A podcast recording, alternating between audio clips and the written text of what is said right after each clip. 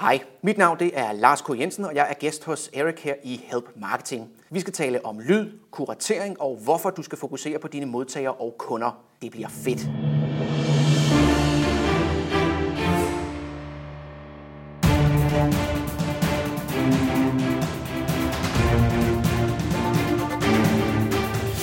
Det her er Help Marketing Podcast, lavet for dig, der arbejder med digital marketing, salg og ledelse, og som gerne vil opnå succes ved at hjælpe andre. Jeg hedder Xings, og Help Marketing producerer min virksomhed, der hedder Nokmal. Det er afsnit nummer 168 i dag, og Lars K. Jensen er på besøg. Fokus med Help Marketing er, at vi skal blive bedre til at hjælpe hinanden, fordi det er den absolut bedste måde at skabe succes for sig selv og andre på, baseret på værdifulde relationer. Og vi hopper direkte til ugens marketingværktøj. Og husk, at de her værktøjer, det er altså noget, som øh, enten du eller andre har sendt til mig, eller noget, som jeg har fundet, eller andre har anbefalet mig. Øh, så det er altså ikke noget, vi får øh, penge for, for de virksomheder, som står bag. Til gengæld har vi en sponsor på selve den her del med øh, værktøjet. Og den sponsor er den her gang relationsbyrået Julsen. Øh, så hvis du er nysgerrig på marketing automation og e-mail markedsføring, arbejder du med den slags og gerne vil blive bedre til det at udfordre øh, det setup, som du har i dag, så synes jeg, at du skal tage en snak med Torben Rasmussen, som er chefen ind hos øh, Julsen. Han har simpelthen lovet en sparringstime til alle fra Help Marketing, som gerne vil udfordre deres marketing automation og e-mail markedsføring. Øh, så øh, det eneste, du skal gøre, det er simpelthen at sende ham en mail, sig, at du lytter til Help Marketing, og at du godt kunne tænke dig at blive lidt udfordret på den marketing automation og e-mail markedsføring, som I har i dag. Hans mail er tr for Torben Rasmussen, snabelagjulsen.com, og det er j u h l s e n.com. Ugens marketingværktøj er Prisma AI. Og allerede der, der lyder det spændende, fordi det er Artificial Intelligence. Bare fordi man sætter AI på noget, er det ikke ens betydende, det er spændende. Men vi prøver lidt de her folk hos, uh, hos Prisma. Det er sådan lidt en, en halvsyret billedredigerings-app, som er, som er ret sjov at bruge. Uh, du kan lægge nogle fancy sådan kunstlignende filtre hen over nogle billeder, øh, sådan noget morgenmad, breakfast eller drømme, og altså alle mulige forskellige andre ting. Uh, og så den her AI-maskine, den finder så nogle forskellige filtre at lægge på. Uh, især i forhold til mennesker, så, øh, så virker det rigtig godt. Så det er altså noget AI og neurale netværk, så altså der mangler slet ikke hype-begreber hos, øh, hos de folk fra Prisma. Men altså, du kan, øh, du kan prøve det selv, ganske gratis. Det er, de har en øh, app både til iOS og en app til Android. Og tak til Torben Rasmussen fra Julsen til at være sponsor på uh, ugens marketingværktøj. Som sagt, send ham en mail for at få sparring på marketing automation og e-mail markedsføring på tr Du kan se alle de her værktøjer, som vi har haft igennem uh, hele podcastens levetid på nokmal.dk-tools. Og hvis du vil dele et værktøj med mig, jamen så send det til mig på uh, eriksnabelag.nokmal.dk. Og nu så er det altså tid til at tale digitale tendenser med Lars K. Jensen.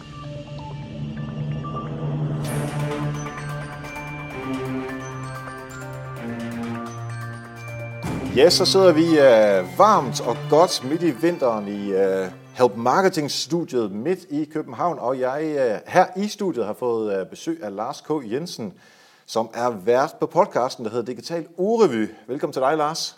Tusind tak for invitationen. Det er fedt at sidde her sammen med en anden podcaster. Bestemt. øhm, kan du forklare en lille smule om, øh, både om din podcast og hvad det er, du laver til dagligt? Ja, det kan jeg sagtens. Øhm, indtil for nylig var jeg øh, ansat i øh, Ekstrabladet Udvikling, men det er nok der, hvor der er mange, der, der, der kender mig fra fra de seneste år. Nu sidder jeg og øh, prøver ligesom at øh, starte noget op, som handler omkring øh, både overblik, øh, men også øh, jamen sådan opdateringer og især digital produktudvikling i mediebranchen. Og det er også det, man kan høre i, uh, i podcasten? Det er det, ja. Der er, øh, jeg har sådan en ugenlig opsamling på, øh, på digital medier og teknologi, som jeg kører. Som, øh, jamen, til at starte med kom den som øh, på tekst, men så fandt jeg ud af, at, øh, at lyd er et, øh, det er et fantastisk medie, og jeg kunne nå, øh, jeg kunne nå mine modtagere på, øh, på en anden og en bedre måde, og jeg kunne også nå folk, jeg ikke kunne nå før. Så det var helt naturligt for mig at begynde på det. Fedt. Øh, det er jo musik i mine ører, så det er dejligt. Fedt. det er faktisk også en af tingene, vi skal tale om uh, lige om to sekunder. Men inden vi uh, når så vidt, så vil jeg gerne have et eksempel fra din hverdag, hvor der er nogen, der har hjulpet dig, altså den her paid forward tankegang. Yes, det skal du få. Øhm, og jeg har sådan lidt tænkt over det, fordi nu øh, i, i, i de her øh, mere end 10 år, jeg har været i mediebranchen, har der faktisk været rigtig meget af det her paid forward. Der, jeg synes, der er, der er virkelig god stemning, og, og jeg også, synes jeg selv, jeg er flink til at, at hjælpe andre. Men det, som jeg ligesom har valgt at slå ned på, det er faktisk der, hvor jeg står lige nu, hvor man lidt prøver at, at, at, skal, at skal starte noget nyt, og med de udfordringer, man står med. Øhm, og der, der, det er så fedt at mærke, hvor mange, der, hvor mange der gerne vil hjælpe en, og de forlanger ikke noget igen. Altså mm. at man kan tage en, øh, en time af, af folks tid og mødes med dem, og de har sat sig ind i sagerne, og når man rejser sig, så siger de, oh, du må jo sige til, hvis du vil have, have mere hjælp, og at Jamen det er den der floskel med at have nogen at, at spille, bold op, øh, spille bold op af, så man ikke, øh, man ikke er alene med det. Og, og, ja, og det er, der er ikke rigtig udsigt til, at de får noget ud af det. det er bare, de vil bare gerne hjælpe mig. Ja. Og det, det, er, altså det, det er det, der, der, der holder en kørende, når der ikke rigtig... Øh, fordi der kan jo ikke altid lige være så meget movement i det, man sidder med. Så det er jo det er super fedt at få, øh, få den hjælp. Fordi nogle gange er det jo også, at man finder ud af, at noget, man havde gået og troet, man skulle, det skulle man så slet ikke. Ja. Øh, og så det er jo mega fedt at, at finde ud af det, og jeg er bare, jamen, jeg har bare enorm respekt, og jeg er meget ydmyg over, hvor meget energi folk vil lægge i at hjælpe en. Så det, det synes jeg er fantastisk. Jeg synes faktisk på mange måder, at der, hvor man øh, virkelig kan hjælpe, det er en situation her nu, hvor du gerne vil øh, opbygge noget andet, end du har lavet tidligere. At man, at man, altså den der startshjælp, mm-hmm. for den tror jeg umiddelbart, at mit bud er, at den, den giver mere end du ved, en stor virksomhed, som har masser af kunder, som bare lige skal nå at, at lukke øh, årets øh, eller Q4, øh, og vi skal lige have de sidste hvad 50.000 kroner ind, og sådan mm. noget, så får man lige et lead fra nogen, der har hjulpet en tidligere, eller whatever. Ikke? Ja, jo, jo. Og det er super, og det er fint, og så får man sin bonus, men det hele skal nok gå uanset hvad. Men i den situation, hvor du er, hvor, der, altså, hvor du stiller, sætter meget på spil, mm-hmm. der er det sgu fedt, at folk vil hjælpe. Og det tror jeg faktisk også, at, at folk er mere tilbøjelige til at hjælpe i den situation. Jamen det tror jeg også, og, så, og det som jeg også har tænkt mig at gøre, som, som mange af dem, jeg snakker med, jo også ligger op til, jamen det er jo at holde fast i dem. Sådan, og det som jeg gerne vil sætte i gang, forhåbentlig er i gang, ja. jamen så at vi laver ligesom en, en øh, altså det er jo ikke, øh, nu hjælper du mig, så hjælper jeg dig-agtigt, men det er bare sådan en naturlig forestillelse af det, at så holder man fast i dem, fordi når de kan hjælpe en i den her startfase med at finde derhen, hvor man skal være, og at når de er en del af min målgruppe, så at sige, jamen så skal jeg jo også holde fast i dem, fordi så er de jo med til hele tiden, at jeg skal jo være opdateret på, hvordan ser, hvordan ser deres hverdag, hvordan ser deres virkelighed ud. Jeg skal jo ikke pludselig tænke, Nå, nu kom det i luften, det er super, vi, øh, vi ses om et halvt år, øh, og så ja. håber jeg bare, at I synes, det er fedt, det jeg laver. Det er jo noget med at blive ved med, med, øh, at, at med skiftende intensitet, men at holde fast i de mennesker, blive ved med at mødes med dem, spørge dem, øh, fungerer det her for dig? Øh, jeg skal også have fundet ud af, at den opsamling, jeg laver, den er måske lidt for bred nu, så skal man have fundet ud af, hvor er det, jeg skal, hvor er det, jeg skal skære nogle hjørner. Hvad, hvad er det folk, hvor de får, hvor, der må være et eller andet i den, hvor folk tænker, ja, okay, det her, det scroller jeg lige henover, det er ikke lige noget for mig. Ja, præcis. Altså fine-tune. Og, ja, lige præcis. Altså, jeg, jeg tænker helt tilbage til uh, øh, 2014, hvor, hvor Help Marketing startede. Jeg havde det fuldstændig på samme måde. Altså få masser af input, mm-hmm. konstruktivt og nogle gange også lidt surt, men uh, det meste er heldigvis meget uh, konstruktivt og glad. Uh, og det gør bare, at man, man bliver, altså produktet bliver bedre, og man bliver gladere uh, for det. Um, og nu taler vi uh, uh, Urevyen, mm-hmm. uh, din podcast. Og uh, normalt vi starter, der vil vi så gå ind og snakke om, uh, hvordan laver man en podcast, eller hvordan starter man med noget nyt, og den, uh, som, som podcasten her normalt er om. Men uh, vi prøver at bryde det en lille smule. Yes. Uh, og meget med fokus på, uh, på uh, digital urevy. Fordi du har været i, uh, i gemmerne og kigget uh, på nogle, uh, nogle områder, som du synes inden for medieverden, marketingsverden, som uh, virkelig uh, er noget, man skal holde øje med. Yes. Og vi har valgt uh, to mindre områder og så et uh, stort område ud. Øh, og det er det, som vi så skal snakke om.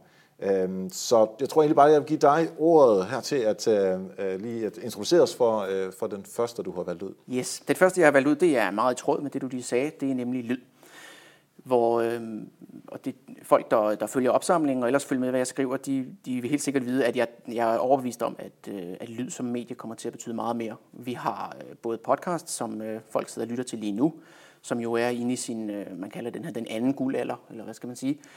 Øh, efter det for 10-12 år siden ligesom havde den første bølge, så var der en periode, hvor der ikke rigtig, folk ikke rigtig lyttede til podcast. Nu er det så ligesom kommet tilbage igen, fordi det er blevet så mega nemt. Altså nu kan du hente det direkte ned på på din enhed. Tidligere skulle man jo hente det til en computer, synkronisere over til en iPod osv.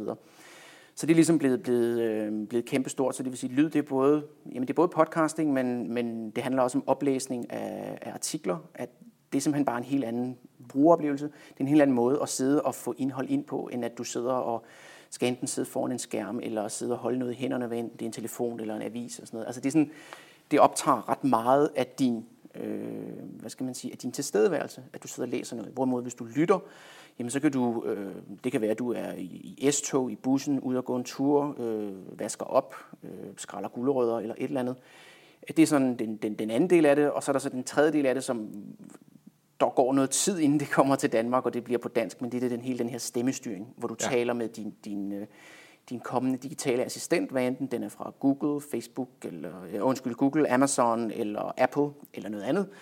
Ja, Microsoft øhm, har også uh, Cortana. Ja, Cortana lige præcis. Ja. Øhm, at, at, øh, det er helt sikkert noget, der, der, øh, hvor der kommer til, at ske, kommer til at ske meget mere. Og det, som det jo handler om, det er, at du har ligesom hænderne fri, og så står den i, dit, øh, i din stue eller i dit køkken, og så snakker du ligesom, du snakker til den, og så snakker den tilbage til dig og giver dig noget, øh, ja. noget oplysning på lyd. Jeg ved godt, at Amazon har, øh, har lavet en, hvor der er en skærm på, mm. hvor de ligesom arbejder med at kombinere de to. Men, men jeg tror rigtig meget på det der med, at man, man taler til den, og så får man noget, øh, så får man lyd tilbage. Ja. Øh, som, det kan enten være vejrudsigten, eller det kan være, jeg så, øh, jeg mener det er NPR, der har en, en, øh, en app, eller skill, som det hedder, til, øh, til Amazons, hvor du du kan sige til den, at du gerne vil have, have anbefalet en podcast, og så, så spiller den en, øhm, en podcast for dig. Ja. Altså nu er det to ting, som du taler om, øh, og jeg tænker, lad, lad os lige bryde det op. Yes. Øhm, den dels, øh, lad, lad os tage det med Amazon og, øh, og Google og så videre øh, til sidst, og så lige starte med mediedelen af mm-hmm. det, altså den klassiske mediedel. Altså du læser nogle af dine artikler op på, øhm, øh, som, som lydbider. Er det noget, der kommer ud som podcast, som vi kender det, eller ligger det på hjemmesiden, hvor man enten kan læse og øh, eller øh, lytte? Hvordan? Øh... Begge dele faktisk. Ja. Øhm, jeg, øh, selvfølgelig er der øh, tekstartiklen til dem, der gerne vil, øh, vil læse den, men så optager jeg den også, så den kommer ud i, øh, den kommer ud i mit podcast. Og øh, så fordi jeg bruger øh, SoundCloud som ligesom min, min, min platform til at podcaste fra, så øh, ligger jeg også sådan en embedded eller indlejret player ind. Ja Øhm, og det er faktisk også, øhm, altså de gange, jeg har lige sådan siddet og kigget lidt i statistikken, og der er det sådan, de nedslag, jeg lige lavede, der er det sådan cirka 10% af afspilningerne, der kommer fra den, øh, fra den indlejrede afspiller. Mm-hmm. Hvilket jeg synes, at det er faktisk nok til, at jeg gerne vil blive, blive ved med at gøre det. Og det siger også ret, ret klart, siger det til, øh, til læseren eller lytteren, at hvor lang tid, hvor meget af din tid tager ja. det her. Og det er jo ja. det, det handler om i, øh, i sidste ende. Øhm, og så kunne jeg også forestille mig, at, at folk måske falder mindre fra, fordi man, jeg, det har jeg i hvert fald kendt fra mig selv, at jeg har mere en tendens til at høre noget til enden, end jeg har til at læse noget til enden. Fordi ja. når jeg så sætter noget på, og jeg lytter, så går jeg i gang med andre ting. Ikke? Ja, præcis. Så, men, men, det er men, sjovt, at uh, Anita, som jeg har skrevet uh, Help Marketing på mm. sammen med, når man, uh, når man får hendes mails og Pugs mails, altså uh, de har også en, uh, en podcast, uh, Digitale Tanker, uh, når man får mails fra dem, så står der altid op for oven i... Uh, i, ikke emnelinjen, men i uh, under emnelinjen, mm-hmm. emnelinjen, at den her uh, artikel, som vi sender nu, den tager 4 minutter og 38 sekunder at læse, eller hvor meget det nu ja. er. Det er jo lige præcis det, du siger, det med, uh, det med tiden. Så det, det er i hvert fald interessant. Men når du, når du så ser på uh, downloads af, i anfølgelsestegn, den rigtige podcast, modsat downloads af artikelpodcasts, hvis vi kan kalde dem ja. det, er der, kan du se forskel på det? Det svinger enormt meget, øh, og jeg tror også, det har noget at gøre med, hvor meget, øh, hvor meget luft folk ligesom har i, i budgettet til lige at, mm. øh, at lytte noget. Altså det, hvor jeg kan, så kan jeg lave en opsamling, hvor jeg sådan, også på lyd, hvor jeg sådan sidder og tænker, nå ja, den var da, den var da, den var da okay. Og så mm. vildt mange, der lytter. Og så nogle gange senere sidder jeg og tænker, okay, den her lige skabet, mand. Ja. Mega fedt. og så er der ikke rigtig mange, der lytter. Nej, nej, nej. Så det er sådan, jeg har haft ufattelig lange snakke med mig selv omkring, altså sådan, og ligesom øh, øh, blevet enig med mig selv om, at øh, det kender jeg også fra mig selv, at det er også bare, der, der er en hverdag ved siden af, af alt det her, som skal, som skal, skal, som skal matche. Men jeg, kan, jeg, kan, jeg kan se, at, øh, at øh, det falder ikke fuldstændig, når der kommer et afsnit i min podcast, som ikke er en opsamling, altså den digitale mm. ugerevy. Folk vil også rigtig gerne høre om, øh, jeg var ude og tale med dem hos, øh, hos Peitz, et, et øh, konsulentfirma, hvordan de arbejder med den her design sprint tilgang. Ja. Øhm, og jeg har, øh, op, jamen, altså så, og jeg, nogle gange læser jeg også en artikel op, som handler om, øh, hvorfor man skal fokusere på produkter i stedet for øh, projekter osv. Så, så, så det er der også interesse for. Jeg holder det selvfølgelig, øh, selvfølgelig relevant. Ja, selvfølgelig det er ud fra øh, målgruppens øh, perspektiv, at det, at det bliver drejet den vej, det er klart. Øhm, det her med, at øh, du læser det op, bliver det så meget, og så sagde han, eller laver du det om til sådan talesprog? Det er et godt spørgsmål. Jeg, øh, der er helt sikkert nogle gange, hvor det kan blive sådan lidt for meget øh, skrift læst op. Ja. Så jeg prøver sådan lidt at, at, at, at arbejde med at lægge en lille buffer ind, så når jeg optager, så er det sådan en øh, paragraph, hvad skal man sige, afsnit tekst ad gangen. Så læser jeg den lige for mig selv, og så tænker jeg, okay, hvordan vil jeg sige det her? Ja. Og så prøver jeg så at sige det, sige det på den måde. Og så det, det sjove er faktisk, at efter jeg ligesom satte mig selv for, at øh, nu vil jeg prøve det her øh, oplæsning af artikler, meget inspireret af, øh, hvad jeg hørte Zetland gør, og den succes, de har med det. Mm-hmm. Altså jeg ligesom begyndt at tænke, når jeg så sidder og skriver en artikel, altså allerede der, inden det første tegn er sat, så har jeg ligesom gjort op med mig selv, at det her er en artikel, der skal læses op, eller skal den ikke? Ja, okay. Øh, og hvis det er et eller andet kort tip til et eller andet, som kræver, at man kigger på et billede, så skal den selvfølgelig ikke. Men, men hvis den skal, så det betyder enormt meget for, hvordan jeg skriver den. Og jeg synes faktisk, at jeg skriver bedre, hvis jeg ved, at det skal læses op. Øh, så det... Ja, fordi man tænker måske også lidt, at altså, linkstallet, vi skal have det lidt ned, måske det skal være lidt mere casual.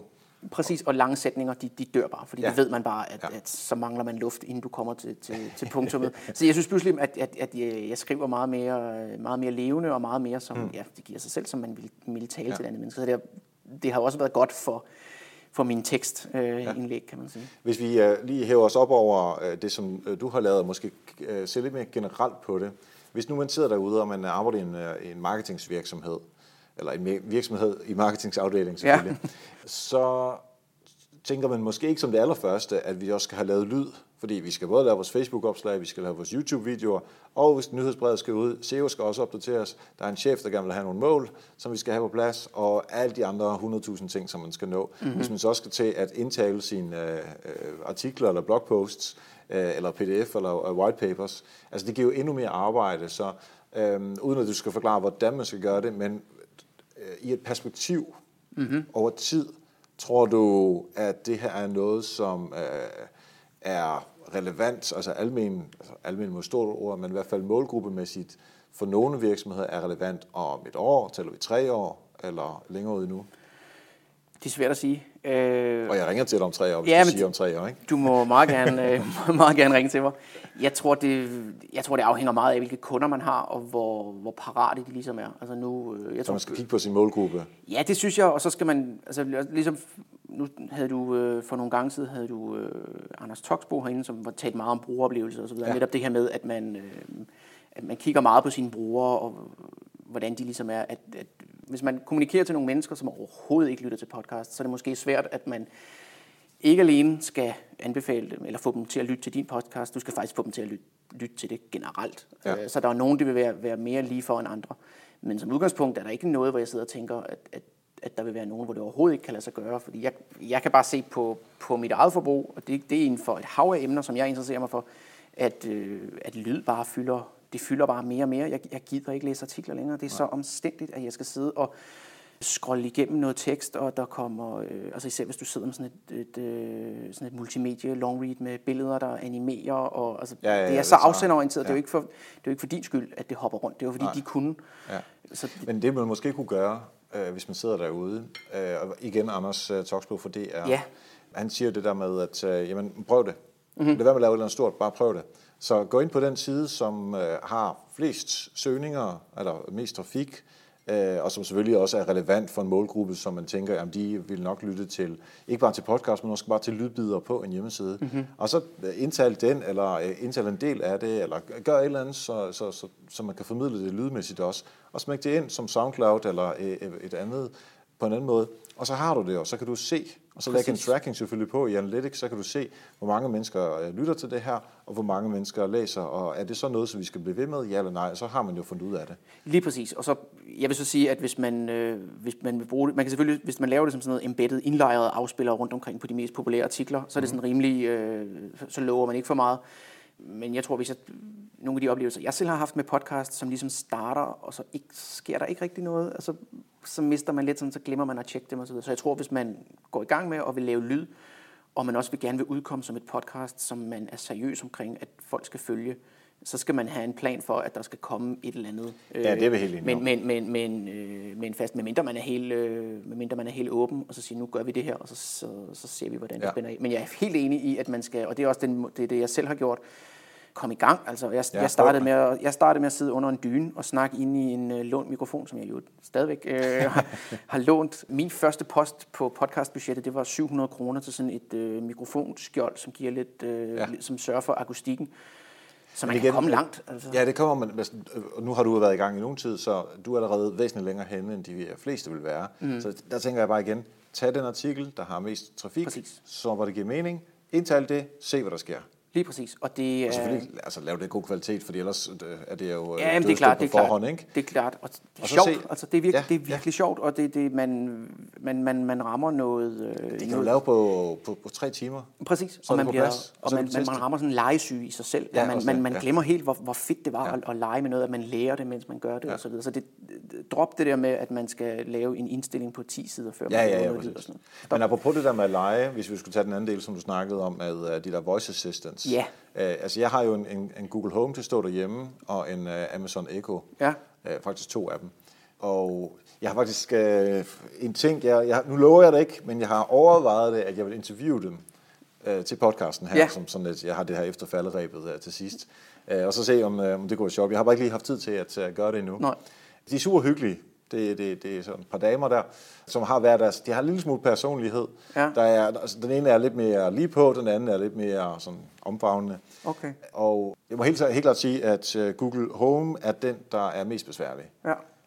Uh, hun- kan nogle ting, som eksempelvis, øh, jeg kan se meget uh, tv via min Chromecast, Mhm. mm-hmm. og så kan jeg sige, uh, okay Google, stop Chromecast. Og så stopper den vel, eller, eller pause, eller hvis det er på YouTube, t- tre minutter frem i tiden på, uh, på det, du viser nu. Uh, det kan Amazon ikke, uh, eller Echoen ikke. Uh, men til gengæld, altså det er ofte, den ikke lige kan finde ud af det, når den taber wifi-signalet, og så er den jo fuldstændig hjælpeløs. Ja, er irriterende. Ja. Så øh, Google, øh, den står i stuen, og så i køkkenet og på soveværelset, der har jeg øh, Amazon øh, Echo. Mhm. Mm-hmm. Øh, hun hedder Alexa, og det skal man ikke sige alt for meget, fordi hun vågner lige så snart, man siger det. og så kan man ikke sige noget bagefter, øh, fordi hvis nu der er nogen lytterne, der, der lytter på højtaler derhjemme, så, øh, så, ah. så overtager det jo med det samme. Yes. Men det er, i hvert fald- det, det er skide sjovt at, at lege med, øh, og du nævnte allerede et par ting, altså vejrudsigten og spille podcast øh, og andre ting, som det kan. Men det er, især fordi vi er i Danmark, det er altså ikke afsindigt meget, de kan endnu. Nej. Og det er også fordi, vi er et lille sprogområde, ikke? Lige præcis, lige præcis. Men altså, der, der kommer helt sikkert til at ske noget. Jeg så, ja. øh, Mozilla har, øh, de har open sourced sådan en, det man kalder en, øh, en model, som bruger øh, machine learning til talegenkendelse, som de gerne vil have ud til sådan opstartsvirksomheder, der gerne vil arbejde med øh, devices, der bruger talegenkendelse, hvor de ligesom har tænkt, der mangler noget teknologi, og der mangler noget data. Så det var sådan teknologien. Den data, de stiller op med, det er, jeg mener, det er 400.000 opt- øh, optagelser, svarende til 500 timer eller sådan noget, som mm. er simpelthen bare, det er en stemme, der siger noget, og så er det samtidig en tekstbid om, hvad der bliver sagt. Ja, okay. de har fået, som de har fået doneret fra, jeg tror det er 20.000 mennesker. Øhm, så det er ligesom for at, at, at komme i gang, og det er jo sådan noget, der skal til. Altså sådan nogle øh, kæmpe med, jeg tror det er 12 gigabyte data eller sådan noget. Og de har nemlig sagt, at øh, til at starte med er det engelsk, naturligvis til at komme i gang, men fra første halvdel af 2018, så vil de så åbne for donationer på andre sprog. Mm.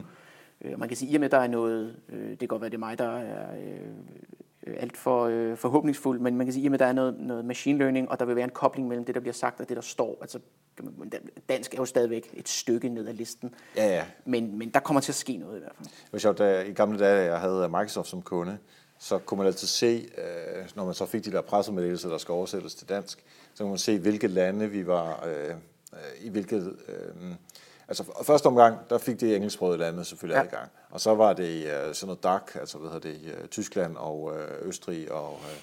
Øh, øh, og de tysktalende lande, og så øh, kom Frankrig og Spanien, altså de spans, spansktalende lande. Mm-hmm. Og så var det oftest, at øh, Nordics, Benelux og ja, alle de her øh, små lande rundt omkring, som kommer med. Så det er sådan en tredje rulle, Ja, ja, vi kom med. Så det er nok også noget af det samme her. Ja, det kan godt være. Altså, jeg ved jo, vi er jo, vi er jo et rimelig wired country, eller hvad man det er siger. så, rigtigt, så ja. det, øh, men, men det er meget, meget, meget lille sprogområde. Ja, det er det. Så, Hvad jeg øh, også synes er lidt sjov, er, at man på en eller anden måde også begynder at identificere lidt med øh, Alexa og, og Google der. Ikke? Ja. Især Alexa, fordi hun reelt har et navn. Mm-hmm. Så øh, i går aftes, øh, helt tilfældigt, har ikke noget med det her at gøre, det, det er bare fordi, jeg, jeg tænkte lige over det. Jeg spurgte, hvordan er vejret i København i morgen? Mm-hmm. Fordi jeg skulle træne i, mor- i morges tidligt, så ville jeg bare lige vide, om det regnede eller ej. Øh, og så siger hun, hvad ellers regnen, eller hvor meget det vil regne. Og så, så skulle jeg lige til sige tak. Altså bare af, du ved, dansk høflighed. Ja, ikke? ja, Øh, og hun er jo fuldstændig ligeglad. Ja. Men på den anden side... Måske. Der, ja, ja, jeg ved ikke, jeg ved ikke, om de har følelser endnu. Hvad den bliver trænet jo. Men, Ja. Nej, de har helt klart lagt nogle ting ind. Ja. Altså når man siger øh, et eller andet, øh, som man kunne finde på, altså Alexa, jeg elsker dig, eller sådan noget i den stil, ikke? Så, Ja, ja. så er der nogle ting, der også svarer tilbage. Og også hvis man driller dem med at sige, jamen, øh, okay Google og, og Alexa, og så kan man få dem til at snakke med hinanden. Ah, okay. Så siger de også nogle relativt pæne ting, så, fordi vi helst ikke have, at de sviner hinanden Nej, til nej, på... nej, øh, det er klart. ja, Det kunne så- også blive et, øh, det kunne en god, god podcast-episode, hvor det var. Ja, jeg de skal prøve at se, om jeg kan få de to. Ja. Og så lægger øh, iPhone ved siden af, øh, og ser om øh, Siri også vil være med. Åh oh, ja. Så Ja. øh, ja, ja. Det bliver jo spændende. nu er jeg næsten Øh, nødt til at gøre det jo, kan man sige. Ja, præcis. Det bliver jo også altså, spændende at se, når nu Apple, nu missede de jo øh, julehandlen, men når de kommer med deres HomePod, hvad de ligesom, øh, altså, fordi de er jo virkelig langt bagefter, hvad Forklar, angår øh, hvad kunstig. hvad Jamen, øh, Apple er jo, øh, Apple, Apple HomePod, det er jo deres bud på en, okay. den her digitale hjemmeassistent. Ja. Som den er ikke på markedet endnu, og de, de meldte ud, at øh, de nåede ikke julehandlen. Det plejer jo ikke at være et problem for Apple, kan man sige. Men Amazon har jo fuldstændig taget de andre øh, med, Det er 7-8 procent amerikanere, der har sådan ting stående derhjemme. Ja, præcis. Altså det er nærmest lige så hurtigt som øh, hvad hedder det, iPhone øh, eller smartphone øh, Ja, jamen, præcis. Ikke? Og jeg læste faktisk lige på øh, hos The Economist, de har en artikel, hvor de skriver, at, at Ama- Amazons strategi har faktisk været at sælge dem så billigt, så de faktisk ja. de sælger dem ikke for ret meget mere, end det har kostet at lave dem. Nej. Fordi de simpelthen bare skal have en masse enheder i markedet, fordi ja. de ved, det er nu, der bliver afgjort en masse ting. Så Apple har fuldstændig sovet i timen, øh, og Siri, også den assistent, man har på sin, sin iPhone, kan, ingen, kan ikke ret meget i forhold til, hvad alle de andre kan. Nej. Så Apple har ligesom set skriften på væggen, og har også været, øh, altså de har været ude, og de har ansat en masse, masse, masse, masse mennesker, der kan noget med kunstig intelligens og voice recognition og alt sådan noget. Så det bliver også ret spændende at se, hvad, øh, hvad de kommer med her i, øh, i starten af næste år. Ja. Jeg tror, vi skal hoppe videre til Ja. ja. det næste emne, og øh, det holder vi lige øh, relativt kort, øh, fordi ellers øh, har vi ikke tid til det, øh, det sidste emne. Hit os. Ja, det er øh, noget så øh, godt og gammeldags som øh, kuratering. Ja. Og det er, det er sådan set ikke, fordi jeg selv sidder og laver det. Jeg har øh, taget det med. Det er, fordi Det kan være, du lige skal fortælle, hvad kuratering er. Kuratering er simpelthen, at man øh, går igennem en, øh, en masse oplysninger, og så, øh, eller informationer, og så udvælger man det af det, som er relevant for ens modtagere. Så hvis man for eksempel sidder og laver en ugentlig opsamling på digitale medier og teknologi, så øh, ja, det er kuratering. Hvad, hvad så hvis, øh, for det første jeg vil tænke på, hvis jeg øh, hører kuratering, og vi skal til at distribuere andres indhold, mm-hmm. Øh, så tænker jeg, hvis, hvis nu du finder en god øh, artikel på øh, Normal.dk, eksempelvis, mm-hmm. lad os sige, at vi er de onde konkurrenter, ikke? Jo. Øh, vil du så tage den med? Ja, Ikke? selvfølgelig. Altså, ja, jo, nu sidder vi over for hinanden, så tør du ikke sige andet. Men altså, hvis, hvis du var Pepsi, og jeg var Coca-Cola, ja. eller du var Mac, og jeg var PC, ikke? Jo. vil man så stadigvæk tage den med? Altså, jeg vil. Øh, Ja, du vil, men, og tror du, at virksomheder vil gøre det? Det ved jeg ikke. Altså det håber jeg. Det, jeg tror, det handler om at øh, jeg tror, det handler om at kigge på, hvordan man bruger sin tid bedst muligt. Og nu vi er vi jo tilbage i en, i en, i en, en klassisk diskussion inden for, øh, for online, netop med, med at linke til konkurrenterne. Ja, og i det ja. hele taget linke ud af forretningen eller butikken, hvad man siger. Hvor der jo for noget tid siden var noget, nogle, nogle øh, flere år tilbage, hvor der faktisk var folk, der satte sig ned og studerede det her, og fandt faktisk ud af, at dem, som linker hyppigt ud til andre, jamen folk kommer tilbage til dem. Mm. Fordi det er ikke sådan, at man, når man lander et andet sted, at man så tænker, okay, hvorfor hænger jeg så ud over hos ham der? Ja. Fordi man, man, man giver dem overblikket, og det, det overblik, det er en, øh, jamen det er en, en, det er en service, det er noget, man, man vender tilbage til for at, øh, for at få igen. Så det vil jeg ikke have nogen, nogen, øh, nogen kvaler med. Jeg vil tværtimod synes, det var mærkeligt, at jeg skulle hvad skal man sige, snyde mine modtagere for noget, som de måske ville finde alligevel, og så Ja. ville det jo, hvad skal man sige, nedgradere mit produkt. I hvert fald, hvordan de så på det. Ja, præcis. Så der er sådan ligesom, ligesom det her mantra, øh, som øh, han hedder Jeff Jarvis, ham der har sagt det, og jeg synes, det er ikke, Ja. ja. kun, det er ikke kun journalister, det, det gælder, men det er det her med at cover what you do best, link to the rest. Så, Ja. øh, så det er Ja, sådan det, præcis. jeg, jeg, Det jeg ham arbejder efter. med uh, What Will Google Do Præcis. bogen, ikke? Lige ja, præcis. Ja. Han er også med, uh, medvært på uh, This Week in Google Ja, det er rigtigt, ja. podcasten Yes. på, uh, på Twit Network. Jeg har faktisk været over, jeg kender, du kender godt Twit, ikke? Øh, This Week in Tech, altså hele... jo, jo, jo, jo, jo, jo. Altså det, det er jo, hvad har de? Det er jo min drøm på en eller anden måde. Ja. At det, uh, 30, 40, 50 forskellige podcasts, der bare kører uge efter uge, Ja. uh, og så lever det. Uh, men jeg var på besøg dem. Det, det er lidt nord for San Francisco. Mm-hmm. Uh, skide sjovt op at møde ham der, chefen, nu kan jeg ikke engang huske, hvad han hedder. Det er meget lang tid siden, jeg hørte deres. Uh, anyway, uh, sidder og lytte med. Det var så This Week in, uh, in Windows, uh, som, Ja. som den hedder. Nej, Windows Weekly hedder den, øh, fordi der havde jeg Windows eller Microsoft som kunde mm-hmm. på det tidspunkt, så det var, det var meget skægt. Og det, er- altså, det er super, super fedt. Anyway, nu skal vi ikke snakke om lyd mere, vi er, vi er over i prioritering. Men jeg, jeg synes, det giver rigtig god mening, fordi hvis et content koster afsindig meget at få lavet. To, som vi også lige uh, mailede om, der er så afsindig meget content i forvejen. Så altså, det er svært at lave noget, som ikke er lavet før. Præcis. Så man lige så godt, altså hvis ellers det giver mening øh, og, og målgruppemæssigt det er relevant, jamen så del det ud, som, som man har i forvejen. Øh, fordi det er en nem måde, og det er ikke ens betydning, at man skal lave et nyhedsbrev. Nej. Man kan jo sagtens gøre det, som du gør det i en podcast, eller lægge ting ud på, øh, på LinkedIn, eller bare på sociale medier generelt. Eller, eller en tråd på Twitter. Altså, Ja, det er, præcis. øh, det, ja. Jo lettere det er, jo sjovere er det som regel. Ja. Og jeg vil altså helt klart anbefale folk derude, som øh, især hvis man arbejder med social selling og, og den slags, øh, hvor det som vi skal over i B2B-afdelingen, at, at bruge sådan noget som det her. Altså alle får nyhedsbrev nu om dagen, og man bliver klogere på, altså der er en grund til, at man læ- læser med, fordi man vil gerne være inspireret. Jamen så del det ud til de andre, som du har i dit netværk. Hvis du, hvis du bliver inspireret, så er der sikkert andre, der gør det. Mm. Og når du så siger kurateret, jamen så er det fordi, at du har valgt det her, det synes jeg er super spændende. Præcis. Og så skal man også huske, at, at man får også selv kanon meget ud af det. Altså man skal ikke, Ja. det, er ikke, det er ikke kun en tjeneste, man gør andre, hvor man sidder og tænker, "Ej, jeg skal også, jeg skal også huske at lave opsamlingen, fordi ellers mm. så øh, øh, sidder folk og mangler den, eller et eller andet. Det er også, altså, jeg følger jo, jeg er jo, jeg er jo blevet meget bedre til at følge med, i og med, at jeg skal videreformidle det. Så der er jo en masse ting, som jeg øh, discarder og ikke, ikke, ikke, ikke kommer med. Men det, det er faktisk også tit, jeg bruger opsamlingen til at vende tilbage til den. Ja. Når man snakker med andre, eller når der er et eller andet, der dukker op igen, at man sådan tænker, okay, det har jeg jo det har jeg haft før det her. Og så er det jo bare at gå ind på Google, og så laver jeg sådan en site, hvor jeg bare skriver site, kolon, Ja, ja, som mit site. Og så det, som øh, det, som det handler om, og så dukker øh, artiklen op. Det, det er både det der med, at man har noget at vende tilbage til, men også med, at det, lige, det sidder lige ekstra, ekstra fast, at man både samler det ind, men også øh, formidler det videre. Ja. Du ved godt, at øh, man øh, rent faktisk i, øh, i hvert fald i Chrome, tror jeg i Firefox, der behøver du ikke bare skrive. Du kan lave din egen søgemaskine. Ja, ja. For, det, det er super smart. Ja. Jeg havde det som øh, værktøj i, i podcasten på et tidspunkt. Ja. Jeg bruger det, altså, når jeg skriver NO, øh, og så øh, enter, så søger den på, øh, på Nochmal, og BO, så søger den på, øh, på Bolus. Ja, det er virkelig... Jeg brugte Virkelig, det også ja. med, med, med, med. Twitter, hvor jeg bare lavede et, øh, Ja. jeg skulle bare lave et hashtag-tegn, så søgte den øh, Ja, automatisk. ja. ja. Øhm, men øh, lad os øh, hoppe videre fra øh, kuratering til øhm, øh, det sidste emne, som, øh, og det, det er lidt mere større, jeg ved ikke, om vi skal sige flyvsk, men det er i hvert fald øh, det er lidt et, et, et større perspektiv på det, så øh, Ja. hit it. Ja, altså det, det, det ligger jo i naturlig forlængelse af de to ting, vi lige har snakket om, kan man sige. Det er sådan lidt den her, øh, det her, det, det, det her fokus, der er på, at man, øh, at man, man tager meget udgangspunkt i sine brugere, som øh, Anders Toksbo selvfølgelig også snakkede om, når han, når han taler om brugeroplevelse. Men det er det her med, at man rent faktisk er begyndt at gå så meget op i, at man skal lave noget, som folk rent faktisk vil bruge. Det er blevet, øh, man er blevet meget mindre, øh, man er blevet meget mindre øh, afsenderorienteret og er blevet meget mere øh, opmærksom på, at det man laver, det skal, det skal bruges af nogen.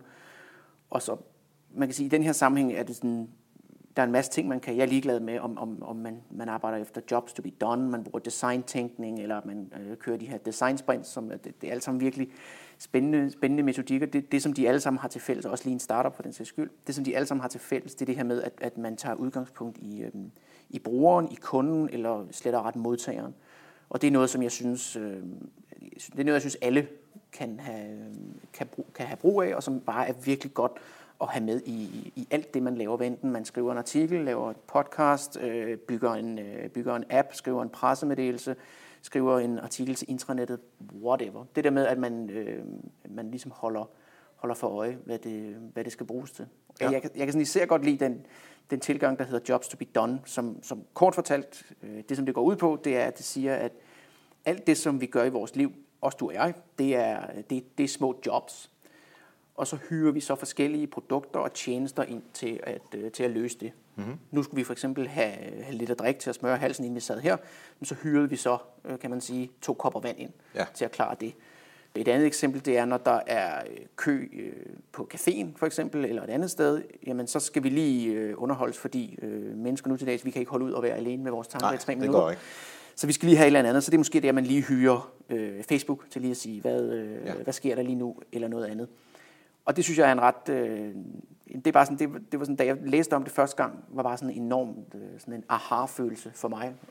Især omkring de ting, jeg laver, som har nogle modtagere. Fordi jeg bliver meget mere bevidst om, og det bliver man jo automatisk, når man anskuer det på den måde, det er at sige, jamen, hvordan fungerer det her ude hos folk? Det er jo meget mere vigtigt, end hvad det er, jeg gerne vil, øh, vil aflevere. Ja. Så det er ligesom ved, at når, man er ude og, når jeg er ude og snakke med folk, og ligesom det, som de, de, de siger, der fungerer bedst, jamen det er sådan det her overblik, og at det, er faktisk, det er faktisk meget fedt, nu er vi lidt tilbage i kuratering, men det overlapper lidt det her, men det der med, at det er faktisk meget fedt, det kun kommer en gang om ugen, at Ja. okay, men så kan jeg ligesom godt øh, stryge, øh, så skal jeg ikke sidde og, og udgive noget hver dag. Men, men at det er, øh, men at man er enormt meget bevidst, fordi hvis man også begynder at gerne vil tjene penge på det, man laver, så skal man også, altså så, så skal det jo på en eller anden måde enten tage udgangspunkt i, eller man er i hvert fald nødt til at forholde sig til det job, så at sige, som folk har, hvor de hyrer, hvor de hyrer en ind. Ja. At, øh, at hvis man pludselig er ude i noget andet, så skal der i hvert fald øh, sættes nogle ressourcer af til at, øh, at, at bokse lidt rundt i det, kan man sige. Ja. Altså vi havde jo i afsnit øh, 99 af af Help Marketing podcasten øh, Peter Hesseldal på besøg. Han fortalte om uh, We Economy, uh, som egentlig også er over i den her side med, at, at vi, uh, vi arbejder uh, både med dem, der skal forbruge det, og dem, der skal lave det. Mm-hmm. Altså sådan et co-creation og, og hele det her. Uh, dykker vi også ned i det. Men det, som jeg også tror, man skal tænke på, det er, at øh, hvis det er små jobs, der skal laves hele tiden, så jeg tager igen billedet med, at jeg, jeg, øh, jeg skal underholdes, mens jeg står og venter på at få lavet min, øh, min te. Mm-hmm.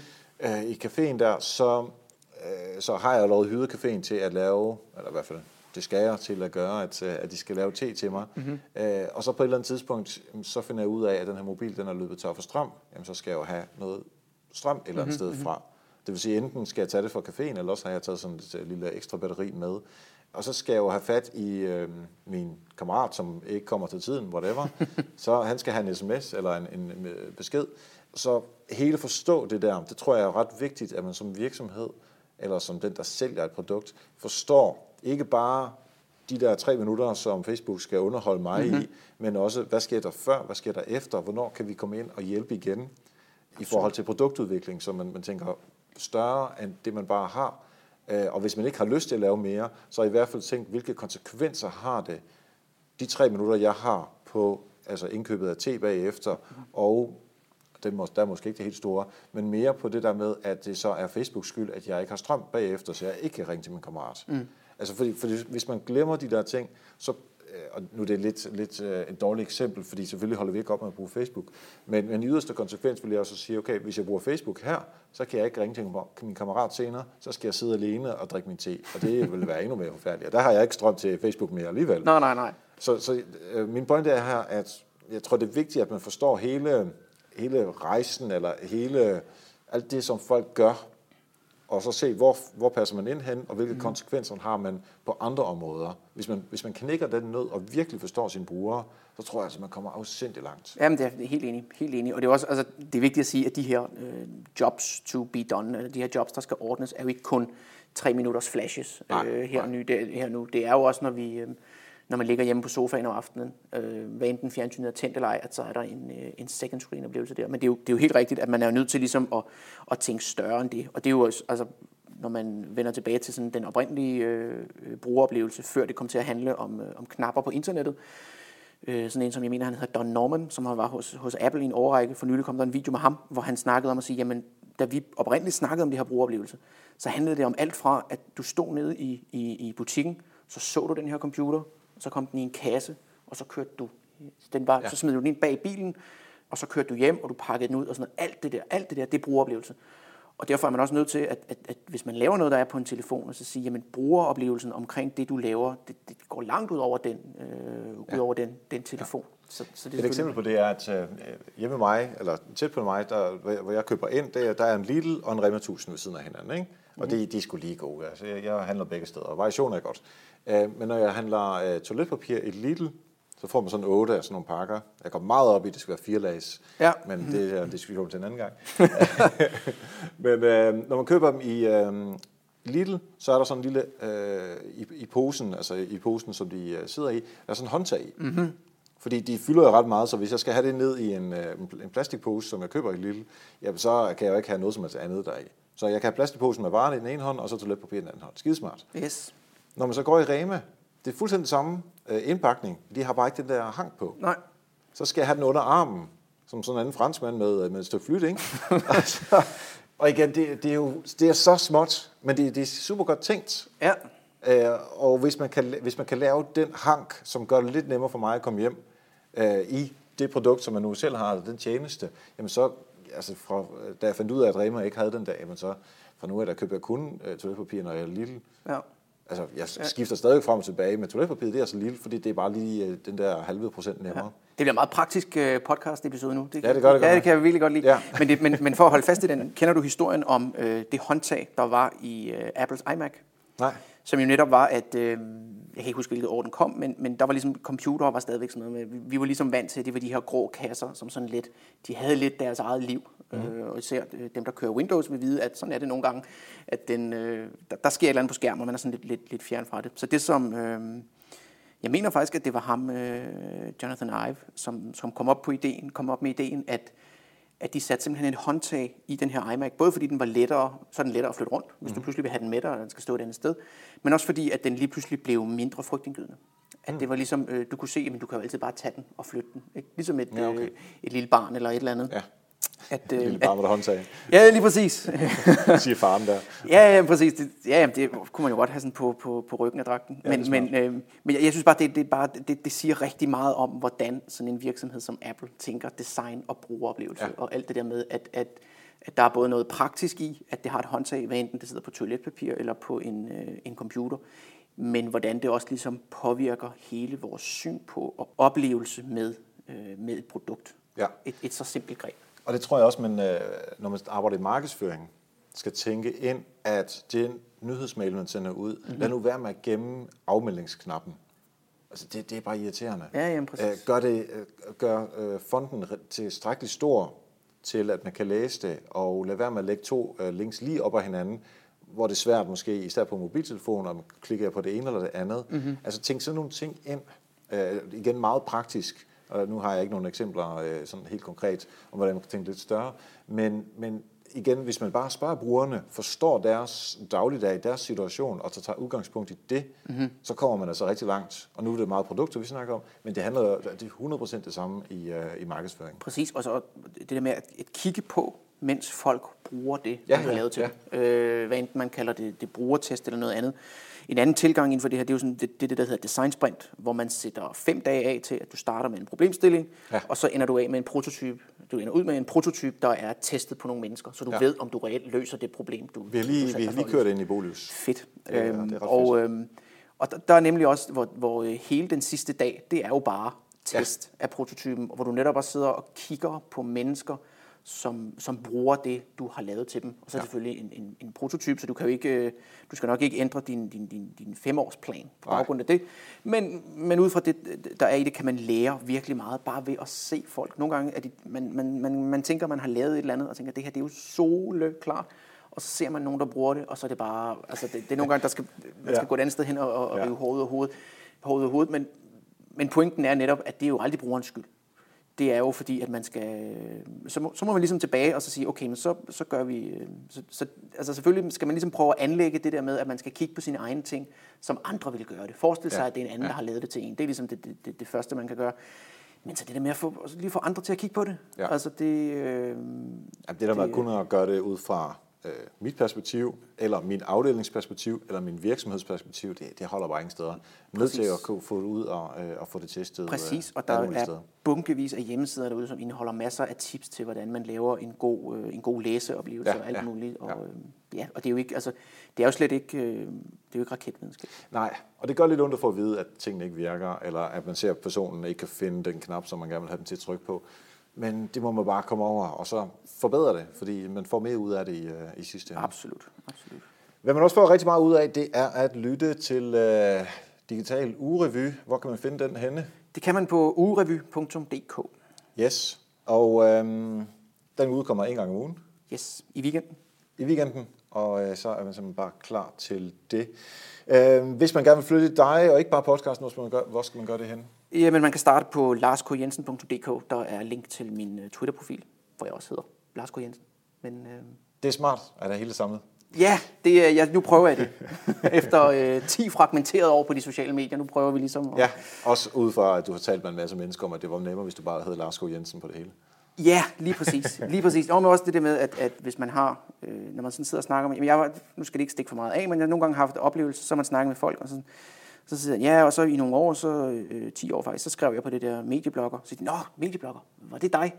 Nå, så, ja, så jeg tænkte sådan lidt, okay, så nu prøver vi sådan lidt op, øh, up front og sammen. Det er ikke rigtig øh, min, øh, min stil med det her sådan mig, mig, mig, mig, mig. Men, øh, Ja, men vi kommer ikke ud, når man er nødt til at positionere sig selv en lille smule. It's the name of the game. Ja, nu har du i hvert fald uh, fået lov til at uh, positionere dig lidt her i, uh, i Help Marketing. Uh, tak fordi du kom forbi. Selv tak. Mange tak til Lars. Digital Urevy, det hedder hans podcast, og den venter altså bare på dig. Så se at lytte med. Den er i hvert fald hoppet ind på øh, listen af de podcasts, som jeg lytter til hver uge. Du kan finde alle noterne her for Help Marketing afsnit nummer 168 på helpmarketing.dk, og de er skrevet af vores super gode veninde, øh, Katrine Louise Nielsen fra KLN Copyright. Så tak til Katrine for det. Hun er også, øh, det er også hende, der har redigeret Help Marketing-bogen. Tak til Thomas Landahl for redigering af podcasten som altid. Og når nu vi taler om for altid, så var der jo også øh, uh, Help Marketing for 100 uger siden, hvor Thomas faktisk også redigerede. Uh, og der havde vi uh, en gæst, der hedder Anne Kring, og hun er super sej. Hun er reklamefotograf og generelt fotograf, og hun har øh, faktisk også taget de billeder, der er af mig i øh, både i Help Marketing-bogen og på Nokmal.dk og alle mulige andre steder. Super interessant, og det hun fortæller om, det er, øh, hvad du skal overveje, når du tager portrætbilleder. Kamera, hvad skal du være opmærksom på? Lys, redigering, alt det her, som er interessant at øh, se på, når man tager portrætbilleder. Og det har man jo øh, brug for, fordi folk forholder sig til ansigter, og i hvert fald i større grad, at man gør til logoer. Så øh, tag og lyt med på afsnit nummer 68 af Help Marketing. Det kan du finde i din app eller på helpmarketing.dk for at blive klogere på portrætbilleder. Og så vil jeg selvfølgelig gerne høre fra dig. Hvis du har ris, ros, kommentarer, forslag til gæster, det gør, at du har et værktøj, jamen, så send det til mig på eriksnabelag.dk. Du kan støtte os økonomisk på nokmal.dk-støtte, og der har jeg faktisk lige noget, jeg skal fortælle her efter falderæbet. Noget ret stort, men øh, det kommer vi til lige om lidt, fordi først skal jeg lige sige, at du også skal følge os på Facebook på facebook.com-helpmarketing.dk. Du kan følge mig på uh, Erik Sings Twitter, Instagram og Snapchat, og uh, hvis dit virksomhed har brug for noget foredrag, måske noget workshop, eller andet inden for markedsføring, som I gerne vil udfordre jer selv på, jamen øh, så mail mig på eriksnabelag.dk. Vi er hængende, for nu bliver det spændende i forhold til øh, Patreon og alle de her ting, hvordan man kan støtte podcasten. Det er faktisk lidt noget, øh, noget internt omkring podcasten, som vi skal snakke om. Øh, så hvis du har lyst til at lytte med på de sidste par minutter, så bliver hængende. Og ellers tak for nu. Og husk, vi hjælper andre, opnår du også selv succes. Vi høres ved.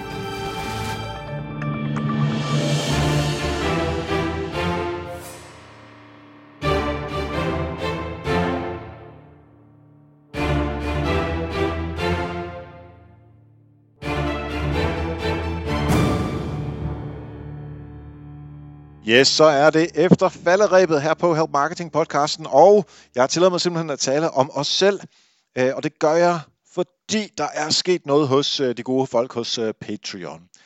Vi har jo stort set fra første dag, hvor podcasten udkom, der er vi blevet støttet af jer, altså sådan nogle som dig, der lytter med her på podcasten, via det, der hedder crowdfunding. Og det er Patreon, ligesom tier.dk er det i Danmark, så er Patreon Øh, det for øh, ja, resten af verden. Det man kan gøre derinde, det er at sige, at man går ind på øh, patreon.com xings og så kommer man ind på min side derinde, og der kunne man så tilmelde sig for at sige, at jeg har lyst til at give 1 dollars eller 10 dollars eller sådan noget per afsnit. Og det er der rigtig mange søde uh, lyttere af Help Marketing, der har gjort, og det er jeg afsindig glad for, for det er det, som et økonomisk har hjulpet os, så vi kunne betale Thomas og øh, Katrine og andre, der har hjulpet gennem tiden, Øh, plus to, det er altså super fedt at få det her øh, klap på skulderen. For, af, for tid til anden, der kan det godt være lidt sådan ensom at være podcaster, fordi det er sådan lidt, man får ikke så meget tilbage fordi du, du har jo svært ved at sige noget tilbage til mig lige nu. Øh, og jeg forstår også godt, at øh, alle øh, de mange tusind lytter, de kan selvfølgelig ikke skrive til mig hele tiden. Der er heldigvis nogen, der gør det, det sætter jeg pris på. Men øh, jeg kan ikke forvente, at de alle sammen gør det. Øh, så derfor, de mennesker, som har støttet øh, podcasten, så har det virkelig været sådan en, en drivkraft for, øh, for mig og for, øh, for resten af teamet. Hvorfor skal jeg snakke om det her? Jamen det er simpelthen fordi, at Patreon har ændret noget. Der skete allerede det tidligere på året, at Patreon ændrede øh, måden, hvorpå at de øh, opgør moms på. via forskellige former for sådan EU-lovgivning, så øh, blev det påkrævet, at Patreon skulle lægge moms på øh, det beløb, som man, øh, man øh, nu engang støttede med. Så vil sige, hvis man støttede med en dollar, så skulle man så lige, lige pludselig af med 1,25. Og det, øh, de penge, altså momspengene, jeg ved ikke, hvordan det lige fungerer, men de kommer aldrig til mig i hvert fald. Øh, det vil sige, for mig er det øh, momsløs, men for dig som betaler, så skal du betale moms. Og de ender hos Patreon som sandsynligvis betaler den til, øh, til EU eller til staten på en eller anden måde, men, men der er i hvert fald nogle penge der, som, øh, som går tabt. Det er en ting. En anden ting er nu her fra 18. december, der har Patreon øh, indført, at det beløb, altså det gebyr, som de, nu siger det, de under kreditselskaber eller kreditkortselskaber, øh, de skal have, de, øh, i stedet for at det bliver trukket fra de penge, som går til os, som er creators, altså Help Marketing i det tilfælde, og alle de andre, der også uh, bruger uh, Patreon, til bliver nu lagt over på dig, som uh, den, som giver, altså dig, som støtter uh, en uh, podcast i det her tilfælde, eller alle de andre, man kunne støtte dig. Uh, og det er omkring 5%, uh, som der bliver trukket hver gang fra, uh, fra mine penge som gik til øh, alt det, som øh, podcasten skulle bruges til, eller skulle understøttes med, øh, det er nu noget, som de lægger ovenpå de der 1 dollars. Så det er 1 dollars plus de 25 cent, og så er der så 5% øh, øh, som bliver trukket øh, i forhold til mig. Det, det uh, Patreon nu har gjort, det er, at de lægger, uanset hvad, lægger de på hver eneste gang, at man betaler noget, altså når du betaler noget, så lægger de 2,9% oveni plus 0,35 cent. Øhm, og allerede nu begynder det at kede mig helt meget. Jeg er sikker på, at også du synes, det er rimelig kedeligt at høre på med alle de her procenter og sådan noget. Øhm, og der har været rimelig store forroer omkring det her i, øh, i Patreon-miljøet.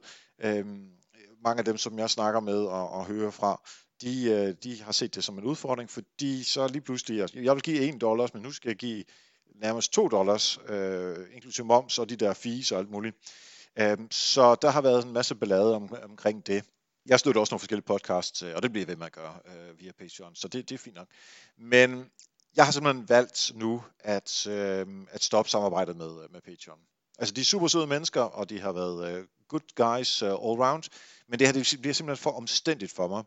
Øh, også fordi øh, nogle af de mennesker, som har meldt, at de vil stoppe med at støtte øh, Help Marketing, har faktisk sagt, at de synes, det er, at det er besværligt med Patreon, og det med momsen var også irriterende, og nu tænker jeg, nu kommer der endnu mere ovenpå.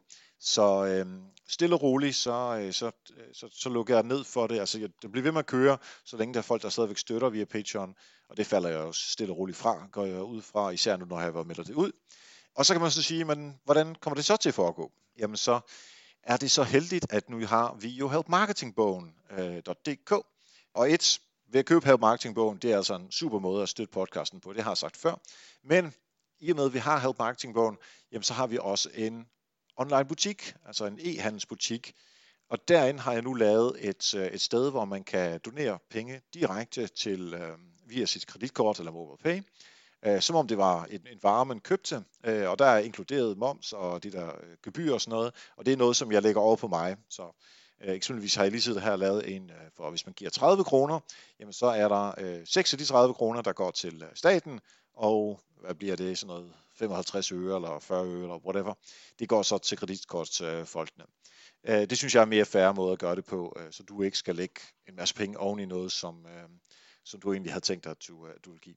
Øh, så jeg har lagt nogle forskellige øh, beløb derind, som man kan vælge, og det er engangsbeløb, modsat Patreon, som jo er jo hver måned, så det her engangsbeløb. Og for det har jeg også hørt lidt fra folk, at de måske gerne vil støtte, men så vil de helst bare gøre det en gang. Så nu, øh, nu har jeg simpelthen taget konsekvensen, at man kan gå ind og, øh, og støtte på den her måde, hvor der ikke er fees ovenpå. Øh, det trækker jeg fra, altså det bliver trukket fra min, øh, fra min andel, og øh, det er kun én gang. Selvfølgelig må man gerne gå ind flere gange, man må gerne gå en gang, en gang om ugen og, og, og støtte, men det, det, så, det er helt op til en selv, så kan man måske bare give et lidt større beløb, øh, hvis man gerne vil det. Øhm, så det er øh, den store udmelding. Øhm, det bliver ved med at køre, indtil der ikke er flere folk, der støtter via Patreon. Og ellers øh, kan du stadigvæk gå ind på nokmal.dk-støtte, så bliver du redirected øh, over til et sted, hvor det hele her øh, bliver forklaret.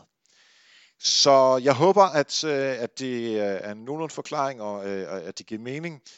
Igen for lige for at understrege, ingen sure miner over for Patreon overhovedet. De har været super søde, og de har virkelig øh, støttet podcasten og hjulpet ved at selvfølgelig mange af jer har, øh, har støttet podcasten, men øh, uden Patreon, så har det altså været umuligt. Nu har vi så fået muligheden for at øh, have vores egen øh, butik, så nu lægger det derover i stedet for, øh, især med det her fee-ændring og så videre, så, så var det en god grund. Nu er det også næsten nytår, så kan vi starte sådan lidt øh, forfra.